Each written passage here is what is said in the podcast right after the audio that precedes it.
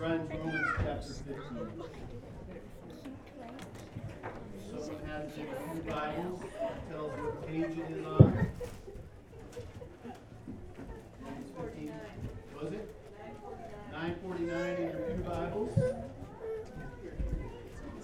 what you have, it will be starting at verse 14 and reading through verse 21.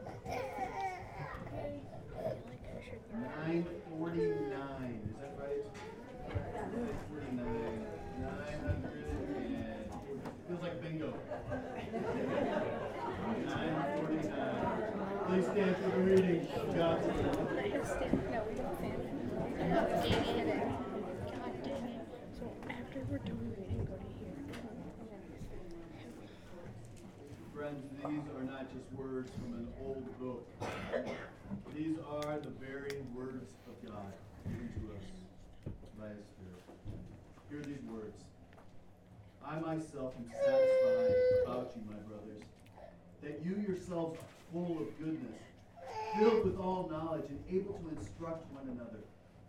But on some points I have written to you very boldly by way of reminder because of the grace given me by God to be a minister of Christ Jesus to the Gentiles in the priestly service of the gospel of God, so that the offering of the Gentiles may be acceptable, sanctified by the Holy Spirit. In Christ Jesus, then, I have reason to be proud of my work for God. For I will not venture to speak of anything else except what Christ has accomplished through me to bring the Gentiles to obedience by word and deed, by the power of signs and wonders, by the power of the Spirit of God.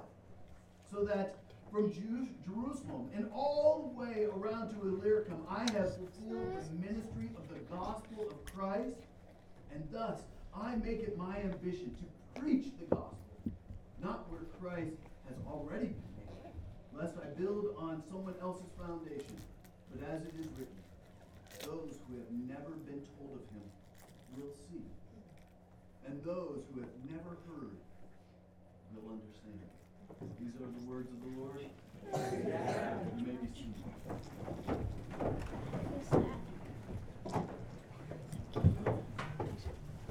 Life is short.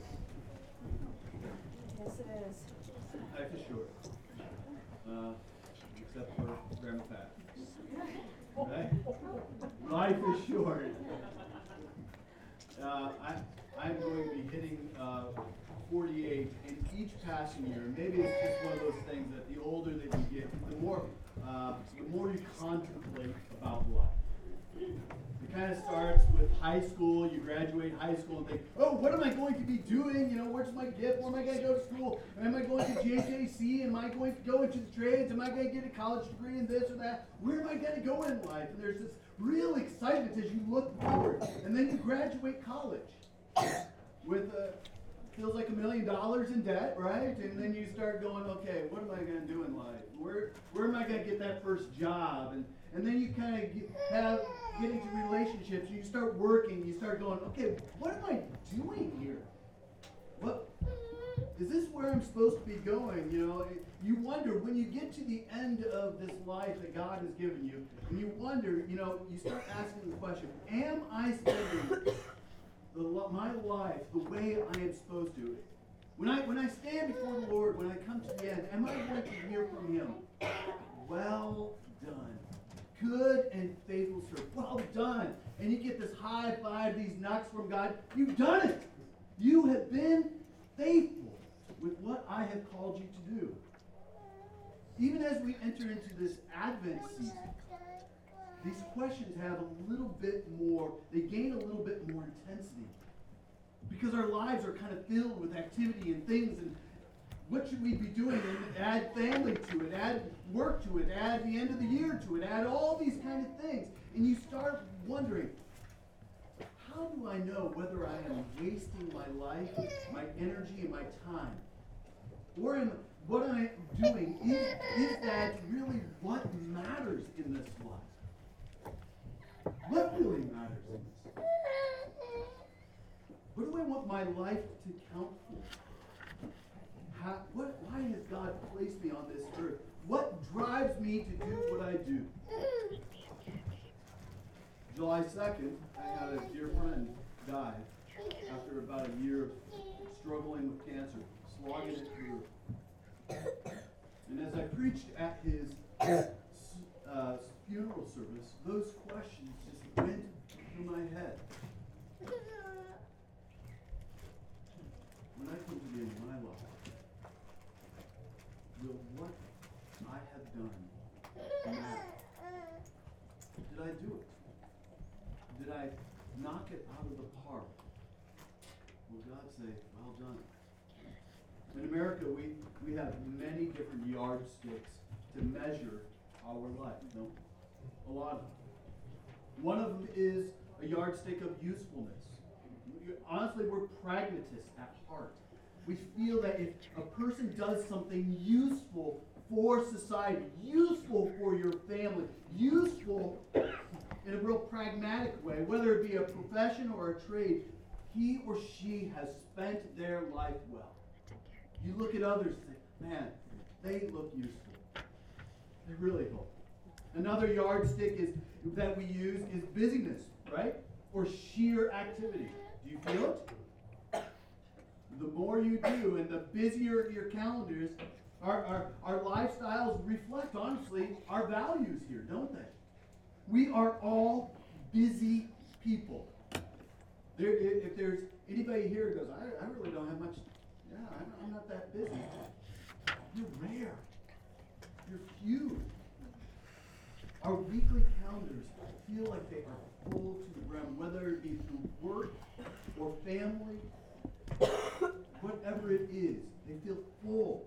We have the notion that if we just sit around and do nothing, that we are wasting our life, right?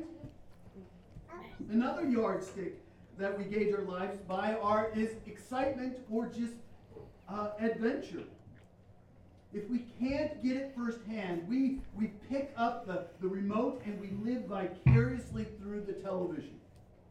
We got some kind of activity. Our, our heroes lead exciting lives, either through romance or life and death kind of experiences. We read magazines that tell us about the rich and the famous, secretly wishing that our lives could be theirs. We generally think that money and fame define success. That could just be Chip or Joanna Gaines. Be like them. Oh.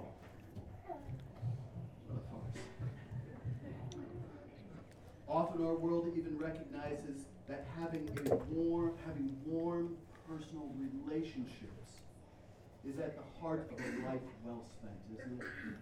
If I just had a husband, if I just had a wife, if I had a better husband, if I had a better wife, if my kids were just obedient and they would just come around me, fawning over every little thing that I give them. If you if you read the obituaries, usually they speak of a person's work and hobbies, don't they? But they also mention the people whose lives were affected by their dearly departed.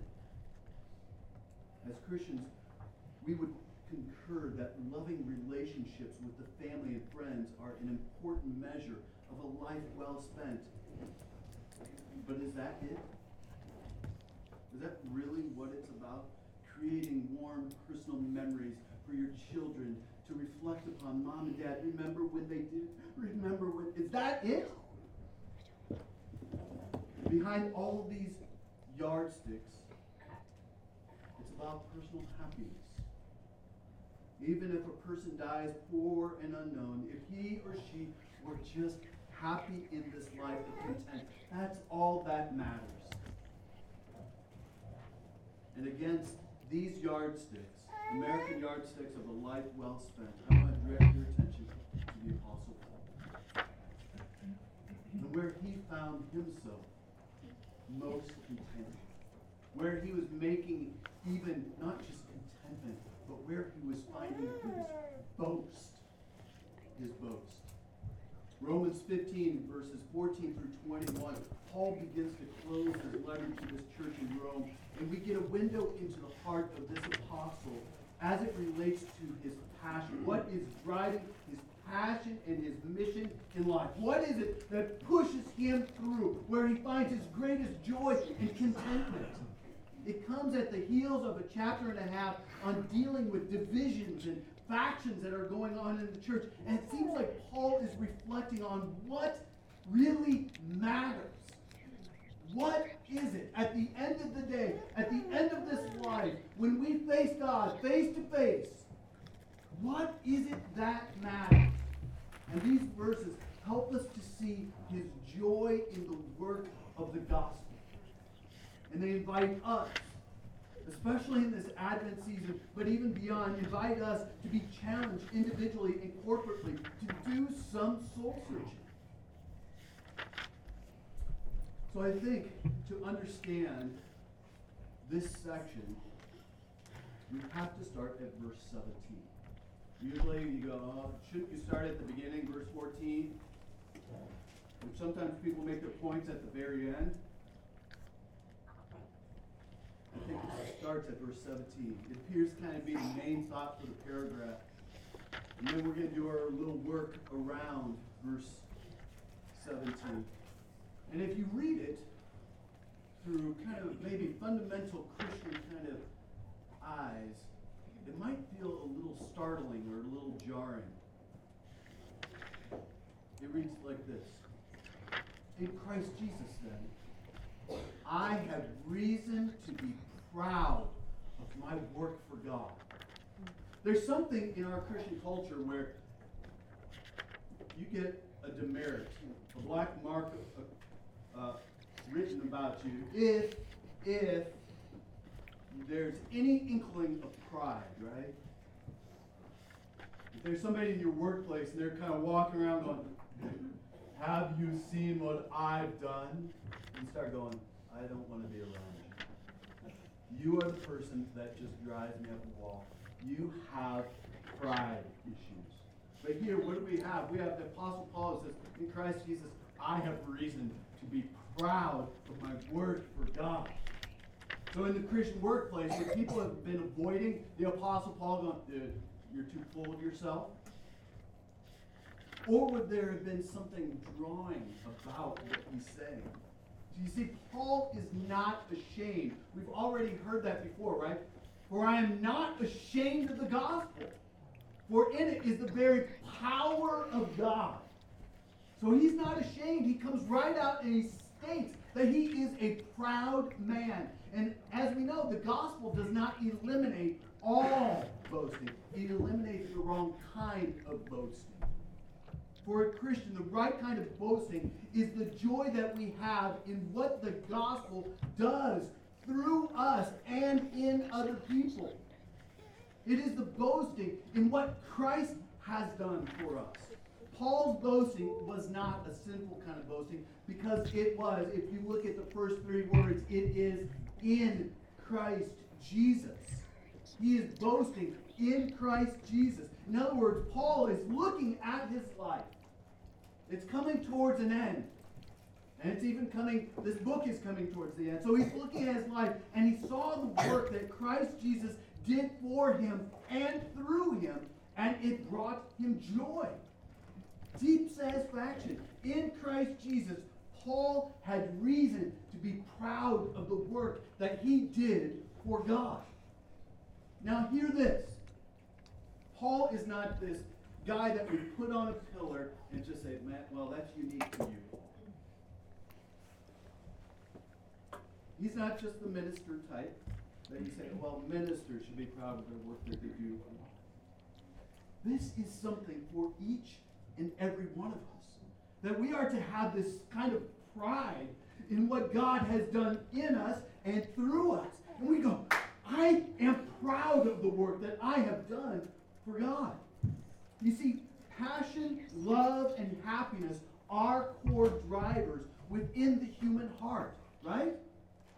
They're the thing that kind of drives us. These are God given emotions designed to, to fuel your actions and sometimes even very radical actions. What is this passion, this, this, this love, this happiness? You are doing some really otherworldly kind of stuff because of what is driving you.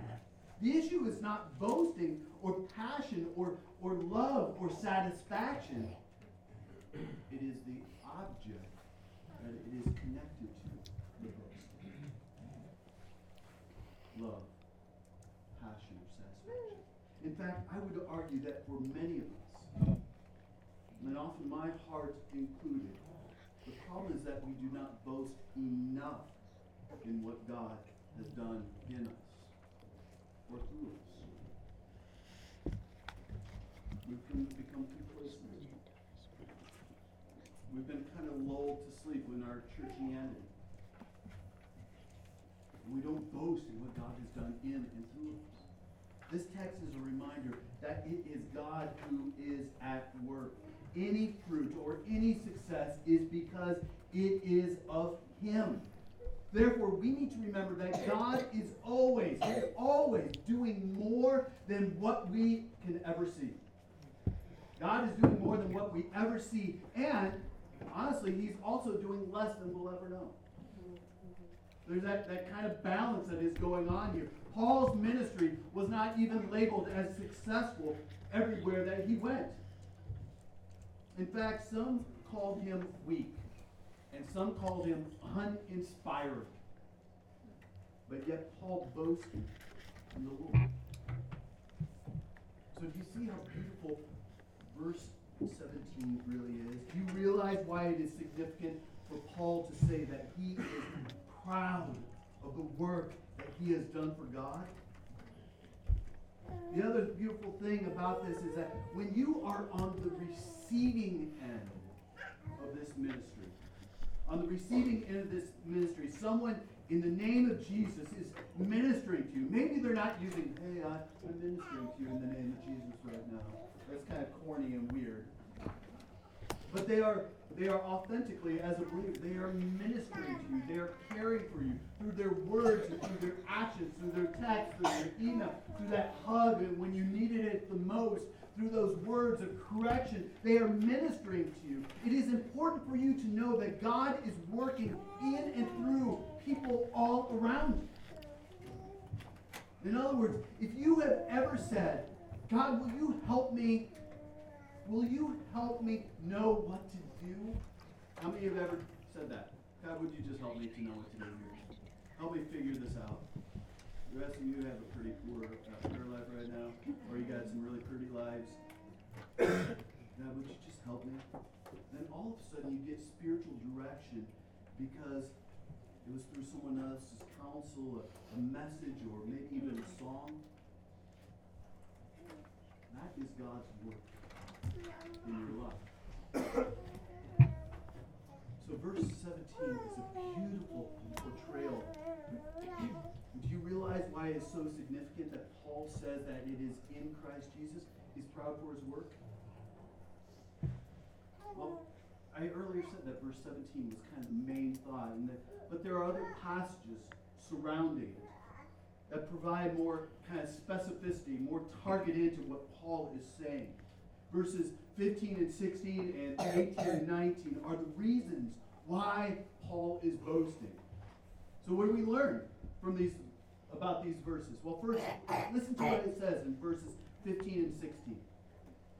But on some points I have written to you very boldly as a way of reminder, because of the grace given to me by God, to be a minister of Christ Jesus to the Gentiles in the priestly service of the gospel to God, so that the offering of the Gentiles may be acceptable and sanctified by the Holy Spirit.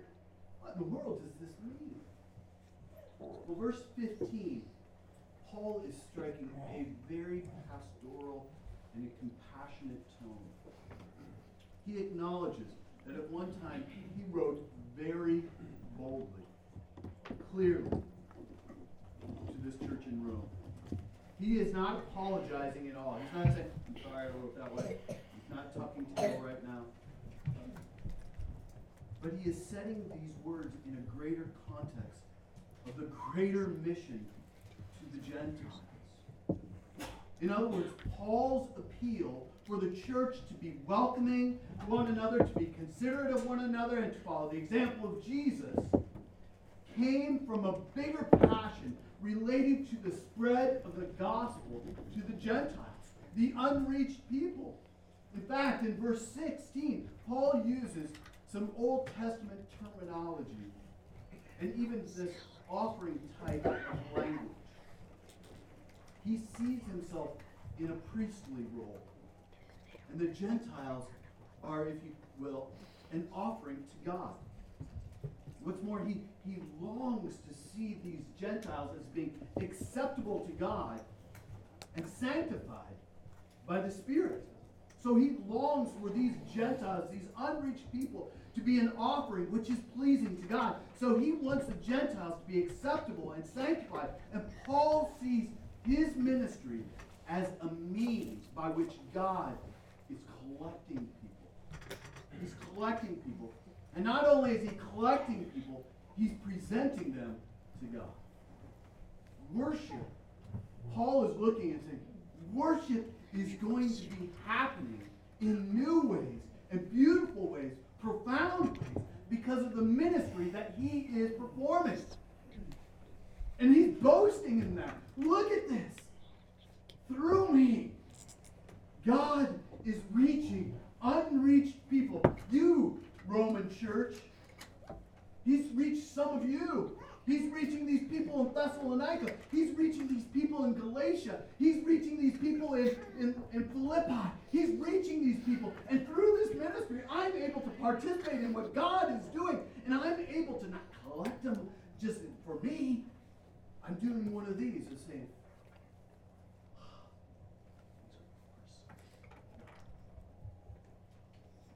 Paul is saying, worship is happening now in profound and beautiful ways. This church is looking really beautiful. Listen to the new tongues that are singing worship to our God. Listen to how they are ministering in the workplace because of the gospel of God. Look at what they are doing because of this ministry. Thanks be to God. I am making my boast in Christ Jesus for what he has done in and through me. Praise be. And the second reason that Paul is, is making this boast is found in verse 18. And it starts with the word for. Anytime you get those, those words for or because or therefore, they, they signify something is going on. And this is focused on kind of on this word obedience. For I will not venture to speak of anything, anything, except what Christ has accomplished through me to bring Gentiles to obedience by word and deed, by the power of signs and wonders, by the power of the Spirit of God, so that from Jerusalem all the way to Illyricum, I have fulfilled, I love that word, I have fulfilled the ministry of the gospel of Christ. Remember, verse 18 immediately follows verse 17, right? And he just said, I am really proud of my work. Now we get a clear sense of why he's proud. He explicitly says he's not speaking of anything except about how Christ has worked through him in order to bring about obedience in the Gentiles. When Paul considers what he is proud of, that is it. He is seeing lives that are being conformed to the gospel. Look at what is happening. Paul has witnessed Gentiles turn from disobedient lives that are a mess, apart. In fact, they are in rebellion to God, and they are being turned from that disobedience to obedience. And he got to see it firsthand. See that transformation take place. Obedience expressed in the life of another person is beautiful to behold. And friends, it does not happen like that. It is over the course of a lifetime that God takes a broken, messed up guy like me. And he says, Paul, every day, as you rely on me, I'm going to make you look more and more and more and more like the son Jesus Christ. every day. And the same is with you. So when you find yourself frustrated with another person because they're not as obedient as they should be, God goes, hold on a second, let's back up the bus. Here's a mirror. Let me show you your life, and you are a work in progress like everybody else. Don't be contented staying where you're at, but look, you are a work in progress. You are becoming more and more obedient. You are looking more and more like my son Jesus Christ. So you know what? Instead of complaining about them, how about you thank God for what He is doing in them? Thank God. Remember where they were, where they are right now, and you need to thank God for them. So Paul's original goal, even in verse chapter 1, verse 5, was to bring about the obedience of faith for the sake of his name through all the nations. So according to verse 19, Paul saw this obedience happening through word and deed by the power of signs and by the power of the Spirit of God. So through his ministry, he witnessed this powerful transformation, ongoing transformation of people. And shouldn't that be our as well? Shouldn't that be my goal as a pastor to see in your life this ongoing transformation? Shouldn't that be your goal if you are a parent to see this ongoing transformation in your children's lives, in your grandchildren's lives, your great grandchildren's lives? Shouldn't that be your goal, our goal as a community of believers? That we look at one another and just long to see this ongoing transformation in each other's lives. Paul wanted to see the Gentiles embrace biblical obedience as he sees himself and his ministry as a conduit through which God is accomplishing his plan. Each of you are a conduit through which God is accomplishing his plan. It does not happen right here in the pulpit. I am not the sole mediator. God does not choose to work only through the pastor of the church. Got it? He is working in and through you to accomplish his plan. He's, Paul is surveying his ministry from Jerusalem, which was the epicenter of Christianity, to Illyricum, which is in present day Albania. And Paul is seeing God working to accomplish his will through his ministry. And what is Paul doing? Paul is rejoicing in the sweeping scope of what God has done. Praise be to you, God. In Jerusalem, Albania, seriously, there's no way I could have done it. And what is God doing? He is transforming hearts and lives through a ready soul, willing to be used. Paul saw his ministry as as fulfilling the heart of God in Isaiah 2 and Micah 4 where Israel was to be a shining light to the Gentiles as they were just streaming to Jerusalem. Listen to this. Listen to Micah 4. It shall come to pass in later days, latter days, that the mountain of the house of the Lord will be established as the highest of mountains, and it will be lifted above the hills.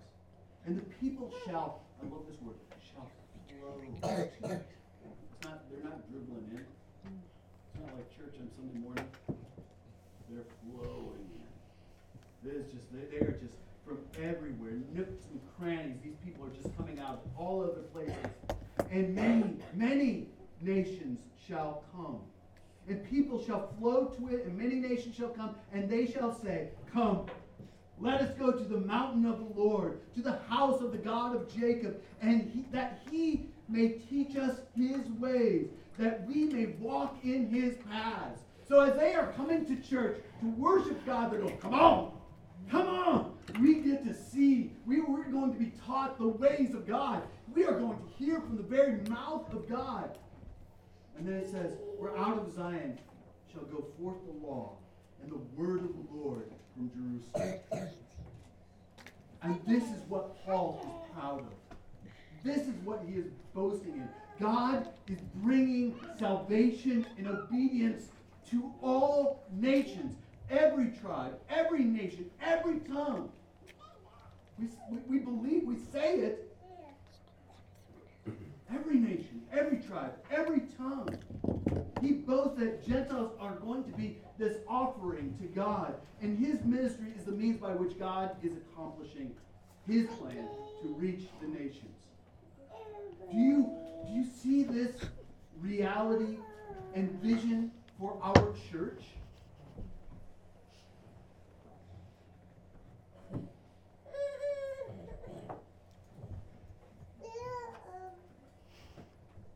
Do you? No, not, not through Paul. Come on. Do you see this vision in reality for our church? God is still business of bringing in people to himself and growing them up in obedience.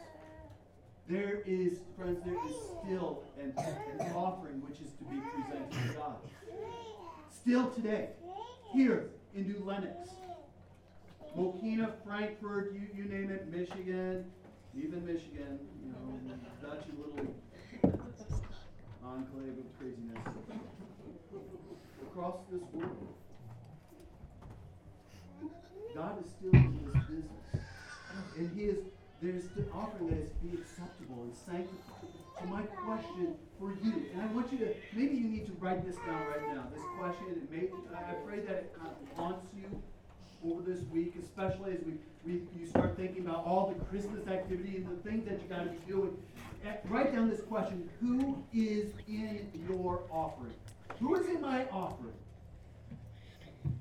Paul's going, listen, I, I, I've got a list from Jerusalem to Albania. I, I can list names.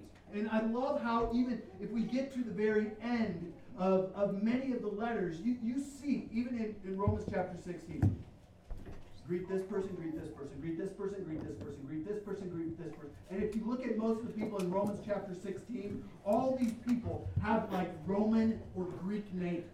And Paul goes, I've got a resume of people that I presented as an offering to God. These people are, are sanctified, they are they're growing in their obedience.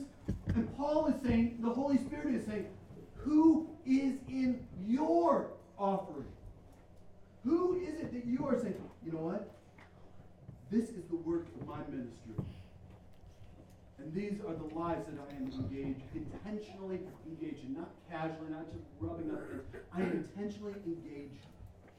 I know them by name. I pray for them by name. I know their family or personal circumstances. I am ministering through them to them for, through the work of prayer. I am ministering to them through the work of kind gifts, financial or or for food. I am looking into their lives with pouring into their lives through kind words and gentle corrections. I am offering to them the most beautiful gift of salvation as found in Jesus Christ. Paul's joy in gospel work and his boasting in Christ came from what he saw God do through him. And I am willing to bet, man, if you say this is the person, or these are the people that I am, I am being intentional about offering to God.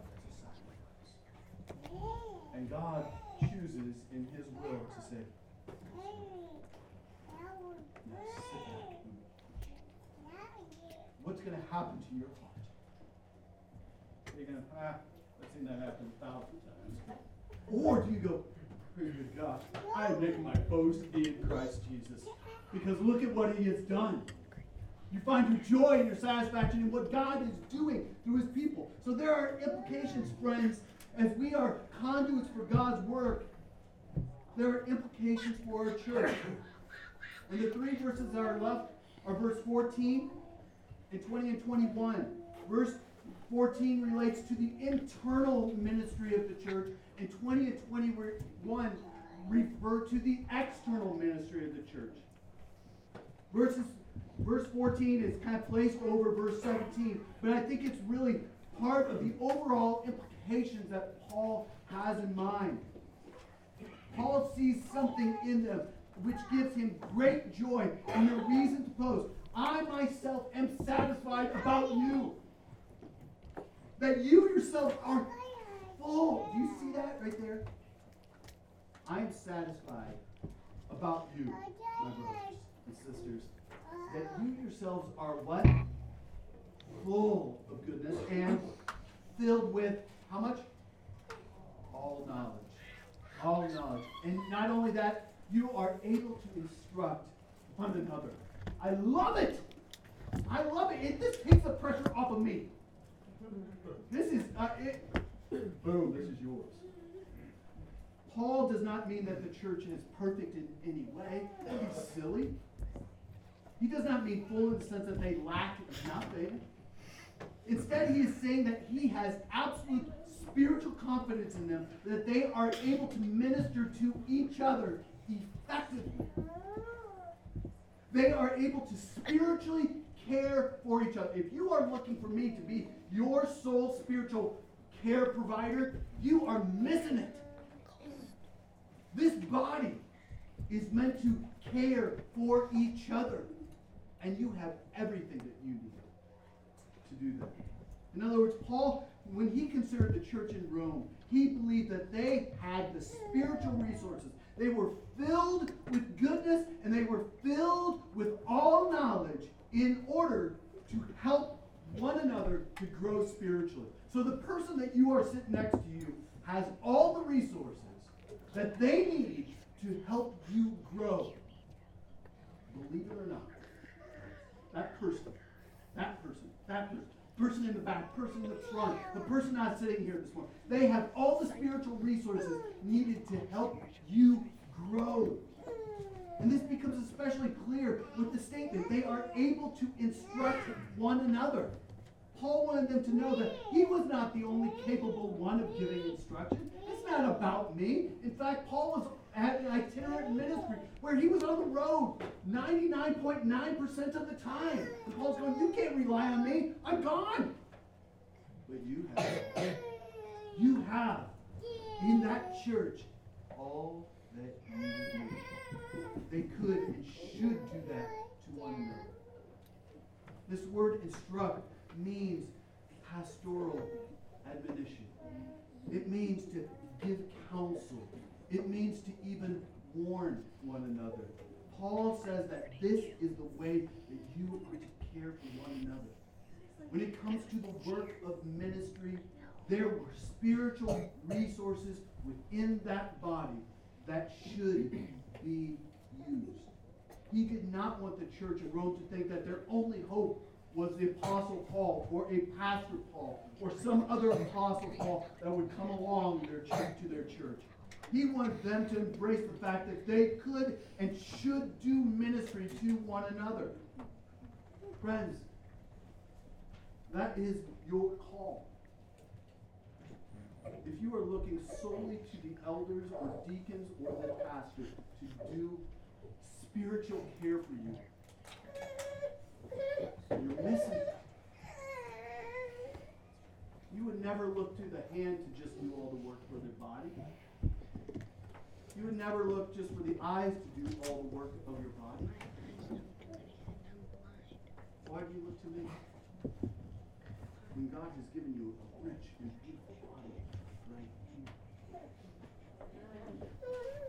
So friends, I want you to be equipped to be able to appropriately instruct one another. We want you to see how the Bible can be applied to your life so that you can help other people. We want you to see the joy of being a part of the work of ministry in someone else's life. We want you to, to see that there is a you have a level of competency that you will be able to help other people grow and to change. You see, if we believe that it is God who works through us, and if we believe that the Holy Spirit speaks through the Word of God, then we ought to be inclined to speak into each other's lives. This should be happening in our existing relationships. Right now. So if there's any of you who are hurting, lost, disillusioned, broken, tired. Don't listen. Keep it up. Look to the spot.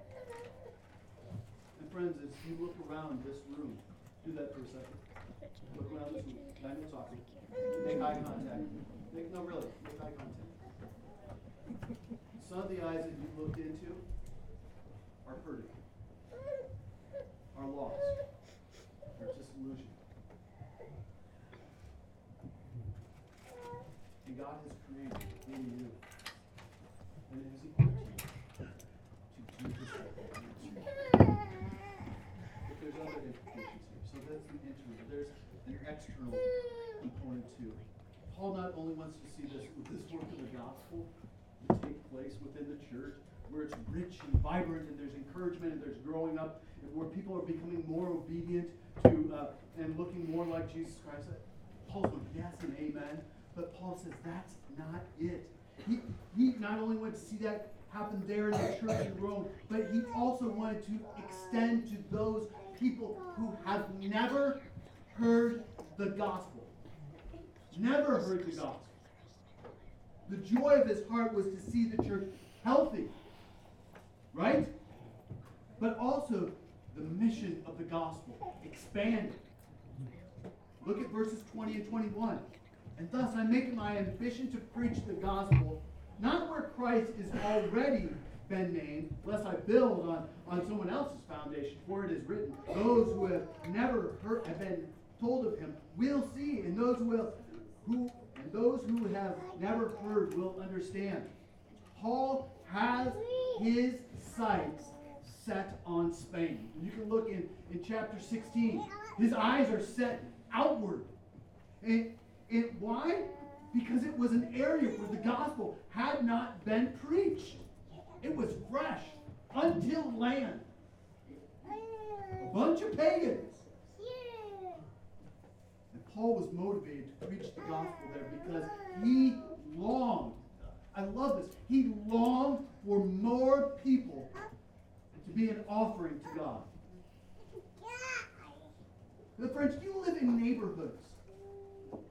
You, you, you get your you get your tail out of bed Sunday mornings. You you make it here by eight twenty five or nine twenty five, nine thirty one or somewhere in there, and but yet you have driven by home after home after home of people who do not believe the gospel.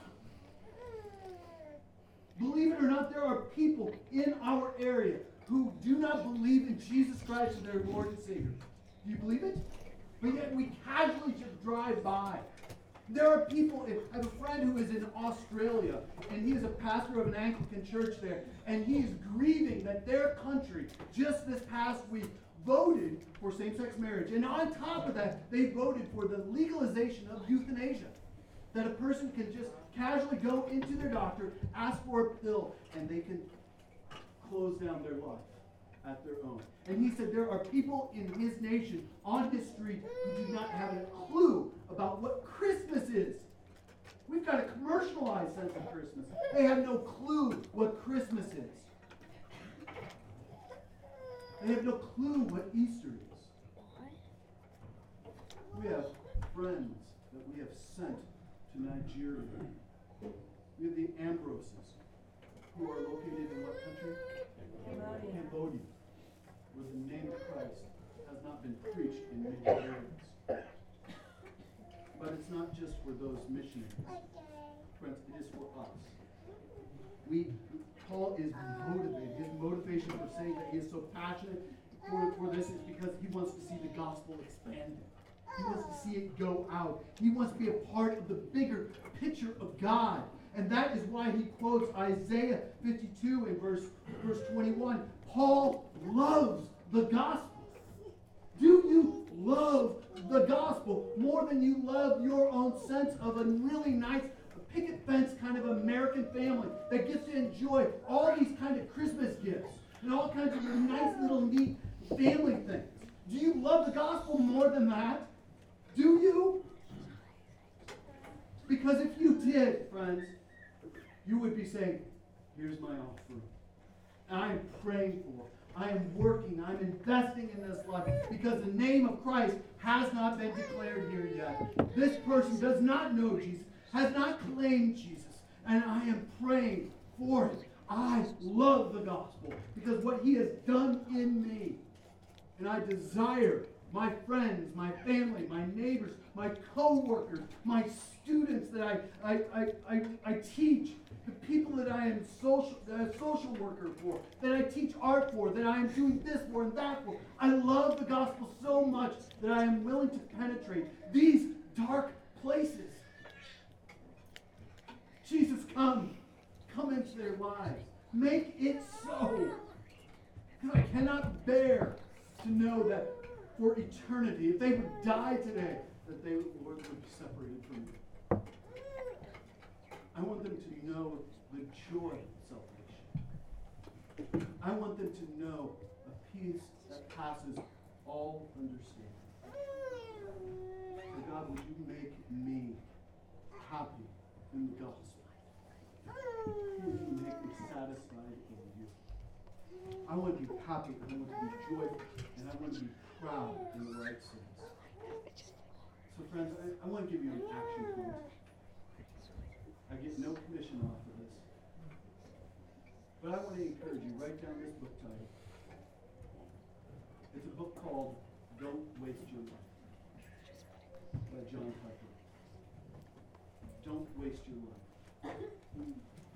It's about how to lose your life for Christ's sake, and therefore you don't waste it. Honestly, I wish I would have read this book when I was way younger. So whether you are young or old, you will find it prof- a profitable use of your time. We cannot afford to waste our lives anymore. We cannot afford as a church and as individuals to be satisfied and be lulled to sleep by our culture. Father, she can't be lulled to sleep with the satisfaction of work. We're making a really nice, pretty thing. Wives, you can't be content with doing the work that you have in the workplace and raising really nice, pretty kids and grandparents. You can't be just lulled to sleep just making your grandkids happy.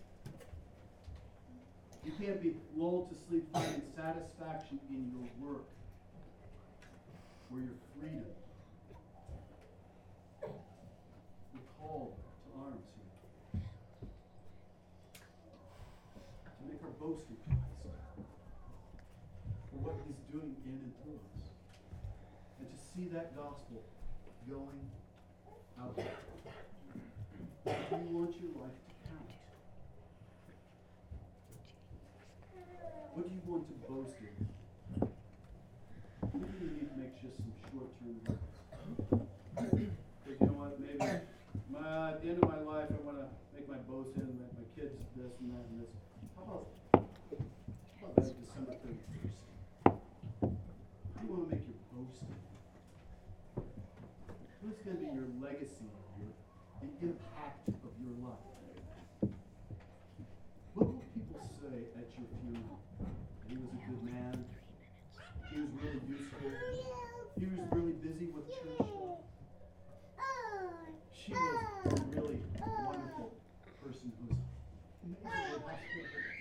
Or she gave away so much Or will you make your boasting one that's similar to the Apostle Paul's? He said, In Christ Jesus. In Christ Jesus, I have reason to be proud, satisfied, joyful